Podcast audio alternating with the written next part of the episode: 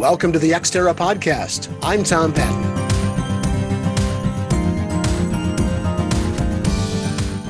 The Exterra mission is to explore and discuss the business of space and its effect on the national and global economy, as well as life on Earth. How does what happens in space affect your life every day? That's what we're exploring on the Exterra website, as well as on this podcast.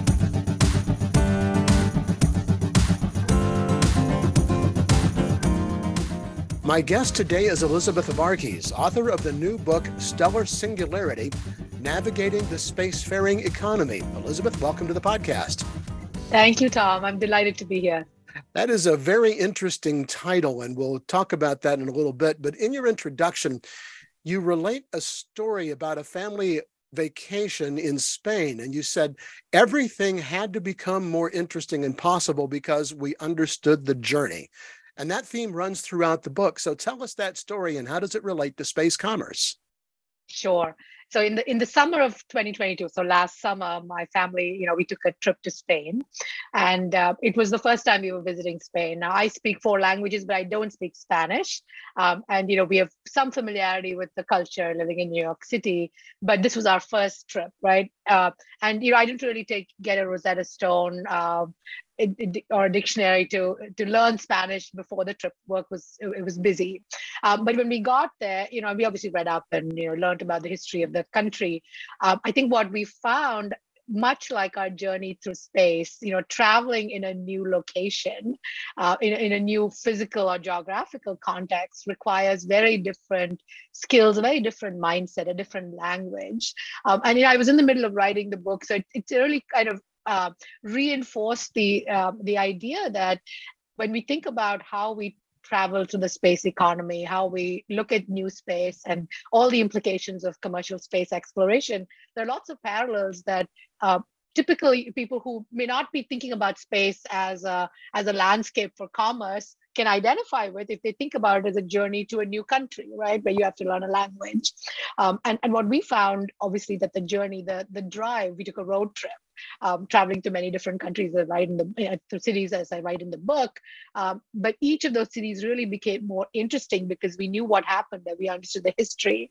We understood the people who had been there before us. And I think that's, again, very important for us to keep in mind as we think about the spacefaring economy, because there are lots of parallels for our civilization where we've seen explorations, you know, go in different ways with different outcomes. And we're at a different point in our, you know, evolution where we have to look at the spacefaring economy a little differently than we have in the past. Um, so that was kind of my lesson from, um, you know, traveling to Spain without knowing the language very well. Uh, but the more you learn um, and the more uh, identifiable the journey is, I think the, the more we can get out of the, the experience. But it's very interesting because I I traveled to Europe last summer as well, and um, and, we visited uh, well london where where you know people separated by a common language. Right. And and but then into france and then on to italy and i didn't know french or italian. Um, eh, but it seemed like everybody there knew english. Does it make a difference that that the people that we're trying to talk to um, understand us even if we don't understand them when they fall into their jargon I think it, it does. And I think it really represents the level of effort that you know people are making right it's a it's a two-way conversation so um, i think over the years people are much more welcoming and friendly to tourists who may not know the language but they do you know treat you extra nice when you take the effort to learn a few words, when you try to communicate in their language, even if it's imperfectly. And I think that also kind of represents um, the mindset we need to have as we explore new space and outer space. Um, you know, we have to make that extra effort to understand, uh, both from a goodwill perspective, but also to you know experience the the music or the art or the literature or even just the you know uh, a joke that just just doesn't translate sometimes. Uh, that's that's very true. We, we were in Switzerland, and when I was able to dig up a little of my high school German, uh, people actually thought I spoke the language, and they were they started speaking to me in German. It's wait a minute, right? my confidence goes this far. yeah, I, I, just said you've reached the extent of my high school German, and they they laughed, and and we went on about our business. Uh, but back to the book. We're not we're not here to talk about travel, unfortunately, although it's something apparently we both love. But we're here to talk about space commerce. And and in, in the early stages of any industry, focuses on the technology that's used to create a, a very uh, that very market. But no market can develop or even exist without exploring and understanding the and exploiting the, the human needs, concerns, and consequences. With all that and with all that preface, you write that all companies are now space companies. How so? Yes, I, I do write that all companies will become space companies.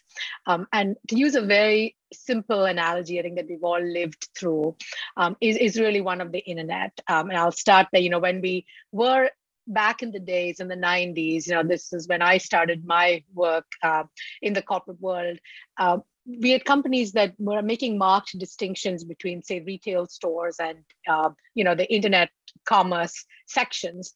Um, you had companies like Barnes and Noble who had completely different uh, organizations working on that. Um, eventually, I think as we understood the technology more and more, we realized that technology is really the enabler of commerce. It's the enabler of our economy. And there was that integration of the at the organizational level. There was an integration at the process level. There was integration at the customer interface or the customer experience level. Uh, so that I think is a good example of how you know we might start out saying that hey, you know, space or new space is something that's out there. Some companies need it. It's a whole different economy. We don't need to participate, but we're slowly starting to understand that convergence that every company that can be or needs to be will be successful will be the ones that actually harness the potential the the utility that space can provide us whether it's through satellites or through communications whether it's through uh, identifying new sources for raw materials right through mining um, so all of those aspects of what space can provide us through data and technology are what can, uh, is actually going to help companies be more successful going forward. So I think that integration is inevitable. Uh, everybody may not see it as yet, but we're, you know, we're well on our way to seeing that happen. Do people realize how much space touches their life every day? You know i that's a great question. I don't think people do right? And that's the fascinating thing. Um, even let's take a company like walmart right? So lots of people go to walmart go to the store. Uh, but since 1987 walmart you know walmart actually in 1987 had the biggest network of private satellites. And a big part of why walmart was so able to be you know so, so successful with managing inventory managing their supply chain tracking you know things at point of sale was because they had this technology. They had satellite private satellite system behind the scenes making all of that happen. But that really wasn't visible. Most people actually don't know this, right? Um, mm-hmm. So we've been on that journey for a while.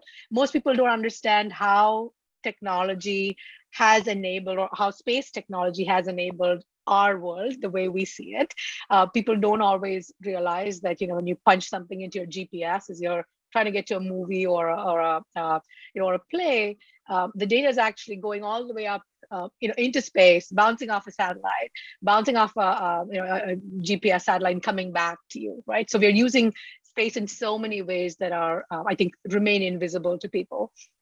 And even in my business, I recall back in the days when USA Today was first coming out, and the big innovation was is that all of the data was being delivered by satellite to a printer, which would then print the newspaper, and, and that's how they were able to get that kind of a national newspaper. And that was boy, I, am trying to remember when USA Today was founded, and it was it was a long time ago. so it's it's been around for a long time. That's right. That's right. Um, I think what we're seeing is, um, you know, t- two things. I think you know, what's making it more visible is the increased commercial activity mm-hmm. and uh, the increased, um, you know, I- integration or the involvement of media. So we we know more, we hear more. Um, it's available uh, more you know, uh, uh in, the latency of information is much lower now. So I think that's some of the things that are actually impinging on our consciousness more. Um, and then, of course, you know, I do think that um, given some of the geopolitical considerations and what we're seeing from a global economy perspective, uh, those shifts are also making us more conscious of the, the complexity of you know what lies ahead with the space landscape. Now, you write that you see public private partnerships as the future of the space economy. Why do you say that? So one of the things that you know we've been observing uh, is obviously you know we've seen this explosion of private space endeavor. Um, and you know, certain individuals have been very pivotal. Um, and I'll, you know, Elon Musk is very pivotal in getting uh, the brand, getting the, the news out on space exploration, and that's a good thing. It, it benefits all of us. What we've seen historically is that you know when uh, governments, when uh, public entities participate and um, engage in a collaborative fashion with private uh, enterprise the outcomes are you know one uh, they're more uh, i wouldn't say equitable but they're more uh, comprehensive in terms of you know how they impact or uh, uh, enable more benefits to society as a whole. So that's you know one big reason why you know we think public private partnerships for new space is a good thing. Um, and, and it's very important to kind of keep in mind that we are also suggesting uh, and we're seeing that it, you know having private enterprise drive and be fueled and be encouraged is a very important thing. So you you know it's not that you want only for example government space agencies. You want private enterprise you want private enterprise to participate to use technology um, to push the envelope to take some of those risks that a government might not be able to do. Uh, but when you look at the context of you know the impact of all of those things that we're doing whether it's on the environment on security on cybersecurity having public-private partnerships, having that connection is extremely important. So from a uh, even from a security and stability perspective, I think we have to kind of keep that in mind. So we are not back in the age of you know the East India Company where you have unfettered commercial interests uh, being pursued without cognizance of you know the broader implications of what might happen. Do you see that? Uh, do you make a distinction between a government investment in, or you know, like a government grant to a startup company and a true public-private partnership, or are they are they somewhat one, uh, somewhat one and the same? I think it's a continuum of involvement, right? And we've seen that in the United States, and NASA's done a you know phenomenal job with engaging private enterprise, and some of that comes in you know by uh, partnering with smaller companies or startups. Some of that comes by the technology transfer approach that NASA's taken. Um, some of it, you know, obviously comes through actual active partnerships with SpaceX or you know Boeing or Lockheed Martin. So I think that continuum of how public-private partnerships evolve uh, or how they uh, manifest themselves in a particular activity might vary based on the need and what we're trying to accomplish. Uh, but having that uh, having that active involvement in the sector, I think, is critical. Um, and you know, I, I, don't want to bring up the the recent, well, and I'll go ahead and do it though. The recent events around cryptocurrency, but you know, mm-hmm. lack of regulation or lack of uh, government involvement or, or regulatory involvement is is a problem in some situations. So you know, we we we live and learn from uh, how different aspects of private enterprise played out. You talk about the singularity and spacefaring. What do you mean by that? So singularity is is a mathematical term, right? So okay. I'll begin there. And um, uh, Maxwell, one of my favorite physicists, uh, you know, back in the day, uh, gosh, centuries ago now, at this point, really started talking about singularities from a mathematical perspective, where you know you really um, you, you see a point in time where the the pre preceding events really do not or um, do not impact or define what comes ahead. So it's that point in time. It's that singularity, right? So things become dramatically different. And I use an example of you know breaking glass in um, in my book, where you know when you when a pebble or something hits a piece of glass, what happens after is is kind of undefined. We really don't know, right? It could be anything. It could depend on the context. Was it a windshield? Was it a you know a, a glass of wine? Um, which could mean that a car crashes or you know somebody's carpet gets stained, right? The mm-hmm. singularity mm. around breaking glass is, is a good illustration that you know what happens before doesn't really define uh, or impact. It, it's completely different outcome depending on the context. Uh, so in that um, using that example, when I think about or I define stellar singularity in the book, I'm really talking about how new space and space exploration represents that, a singularity for us as civilization. Uh, it represents the, you know, the movement of how we're living, working, engaging with technology, and it's shifting that into this entirely new context, which requires different rules, which requires different ways of working. And we have to really understand that it is a singularity it requires a different frame of reference to navigate um, it's not just you know taking things and paradigms or ways we've lived and operated on earth and translating that into this you know uh, different geographical landscape, um, you, you can't really drive like you do in New York in Spain. You have to operate differently. You need a different language. So I see stellar singularity as really representing that shift for all of us. I'm talking with Elizabeth Varghese, author of the new book Stellar Singularity Navigating the Spacefaring Economy on the Exterra podcast. Take a moment right now and click subscribe so you don't miss an episode of the podcast, or if you're watching on YouTube, any of the videos from Exterra, the Journal of Space Commerce. Uh, Elizabeth, you, you talk about the need for an interstellar Magna Carta. Now, what do you mean by that? So the you know the, the Magna Carta, as um, many of us uh, who may remember our history from school, mm-hmm. uh, was really you know drafted by English barons in the 13th century, right? So uh, and some of it was really to curtail um, the excesses of uh, of what the king was doing at that point but it laid out some very important principles which have uh, you know been the foundation and really influenced how modern society has thought about democratic aspiration. It's thought about constitutional rights.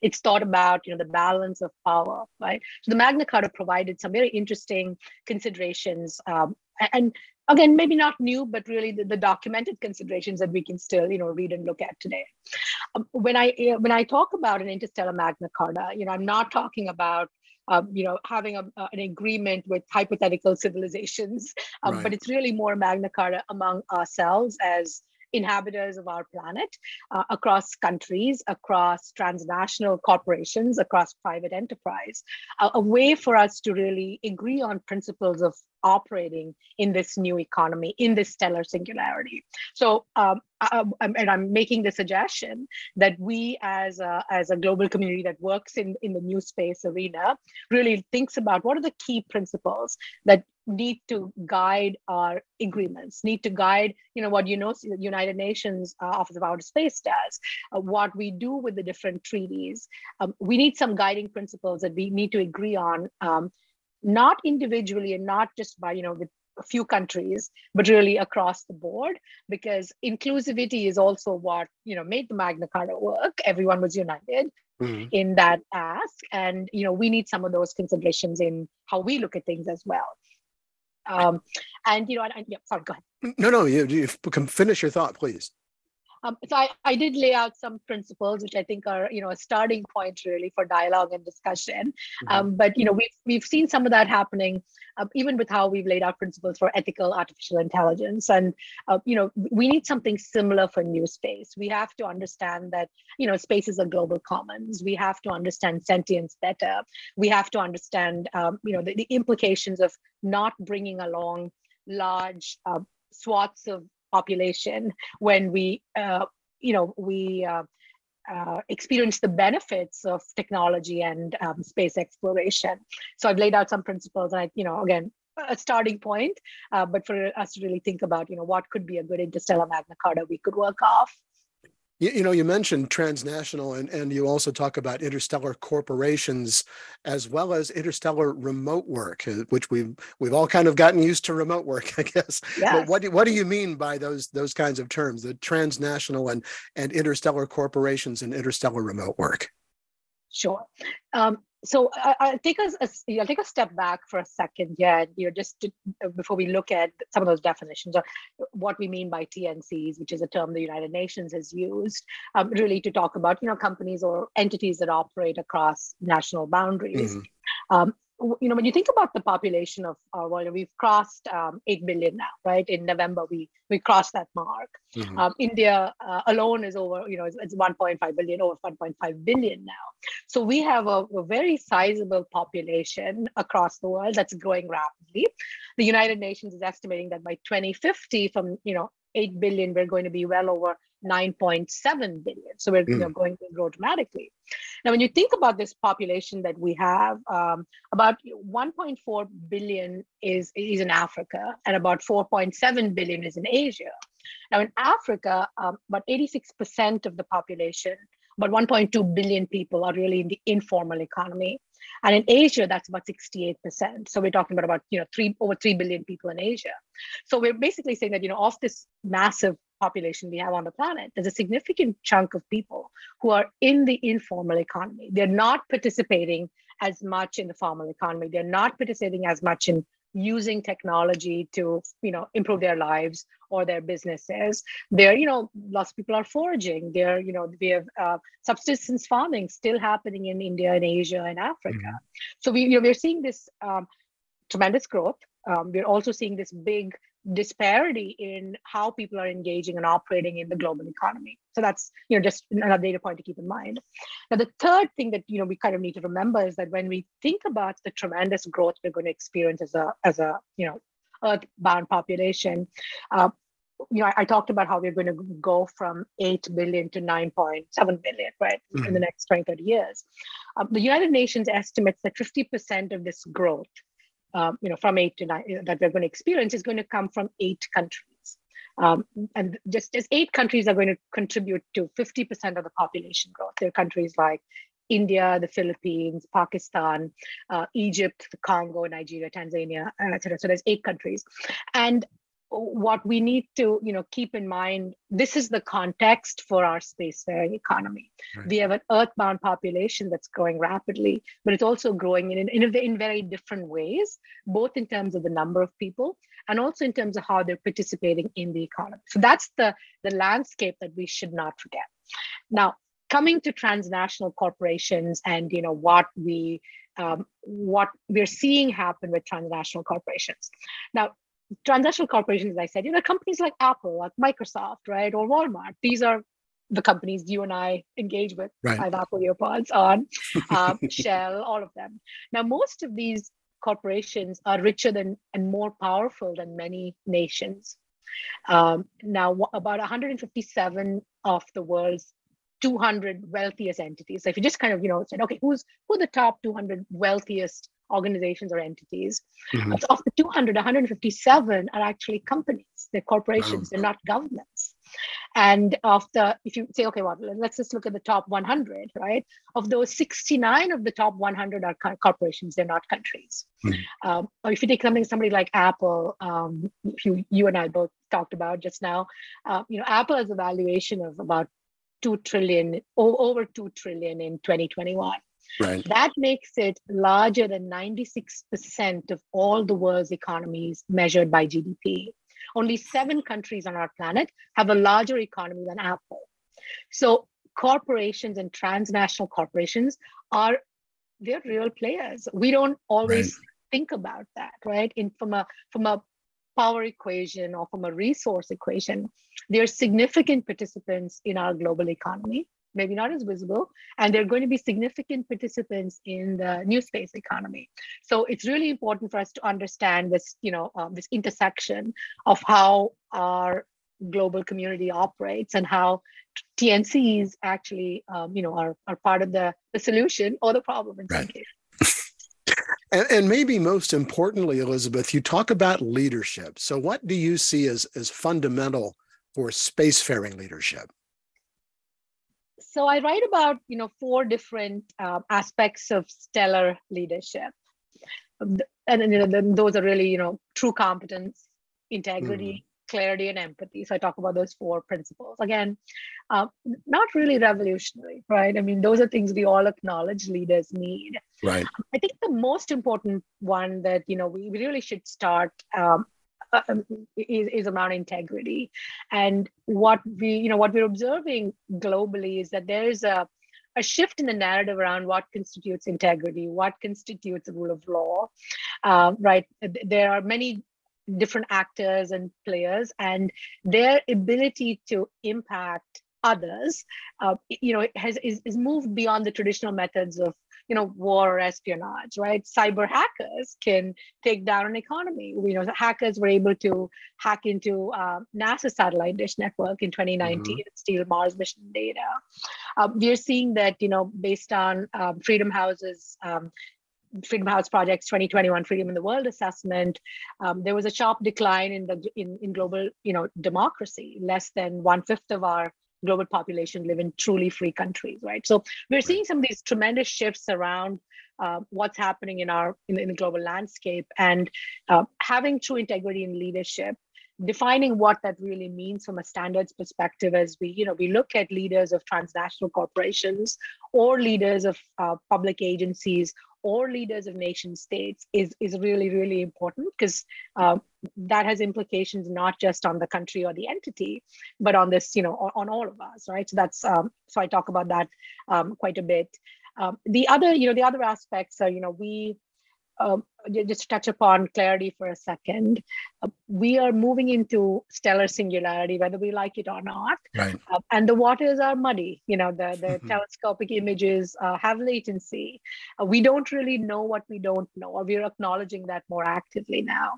Um, so it's really important as we navigate to have clarity around, you know, our objectives, around our principles, clarity around how we will solve problems, how we will engage, how we will handle conflict. So some of those things are really important for so you know you, lead, you need leaders who want understand all of that because they have true competence uh, and they have integrity but then can use that to really forge clarity of purpose of of a path going forward. Uh, but all of that really has to be anchored with true empathy because you know if we have leaders who don't really get it who uh, or, or make you know understand the intellectual argument they understand the intellectual proposition but don't really um, acknowledge or take as much time for the human component, um, you know, it, it, falls by the wayside, uh, by the wayside. So even as we advocate for integrity and competence and clarity, um, empathy is really going to become one of the most important traits, especially as we work remotely across distances um, and, and, across um, planets someday. Well, I hope we haven't given away too much. When is your book available and how can people get a hold of it? Yeah, so the book is available on Amazon. Mm-hmm. The paperback will be out in a couple of days, um, and you know should be available both on Amazon and Barnes and Noble. Um, so yes, would you know love to have folks read, provide feedback, review the book, and uh, really use it as a starting point to understand this spacefaring economy we're all part of, whether we um, know it fully or not and we'll include a link uh, on on Exterra as well to that uh, to that Amazon copy.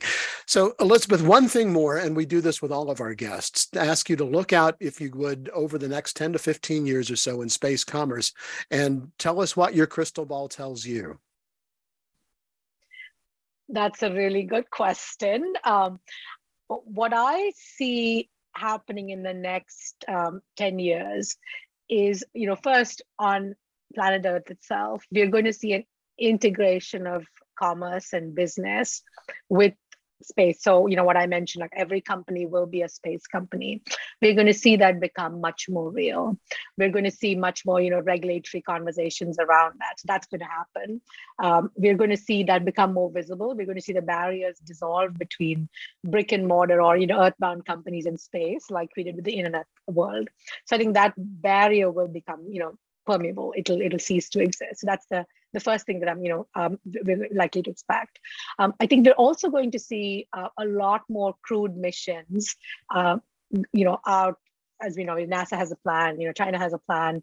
Uh, many more countries are going to be setting out crewed missions. We are going to see lunar bases. Again, all of this is true, right? So none of this is, again, new news. Right. Um, but as an outcome of all of that, we are going to see um, differences in how, you know, conflict emerges.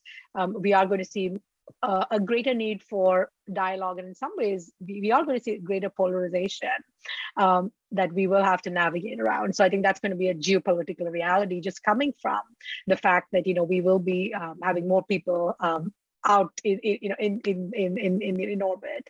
Um, eventually i think you know we, we are going to see um, more practical applications of commerce and technology that you know would transform what we're seeing here on earth whether it's you know mining of um, you know substances on the moon or asteroids many of those things are going to become reality. And my fervent hope is that um, all those benefits that we tap into uh, are, really harnessed for the for the good of you know uh, the entire global community. And we actively work to ensure that um, our silos of privilege or uh, access do not continue to grow, which is, you know, quite possible given the pace at which we're moving forward. Elizabeth, it's been a fascinating conversation. Thank you so much for joining us. Thank you so much for having me uh, on your podcast, Tom, and uh, really appreciate it. Thank you. Elizabeth Varghese is the author of the new book, Stellar Singularity Navigating the Spacefaring Economy. That's going to do it for this edition of the Exterra podcast. Check out our YouTube channel and be sure to click on subscribe so you can stay up to date on developments in space commerce and be notified when we post new videos. You can also get daily space commerce news at exterrajsc.com. And one thing more, be sure to connect with us on LinkedIn and follow us on Twitter at exterrajsc. Until next time, I'm Tom Patton. Thanks for joining us.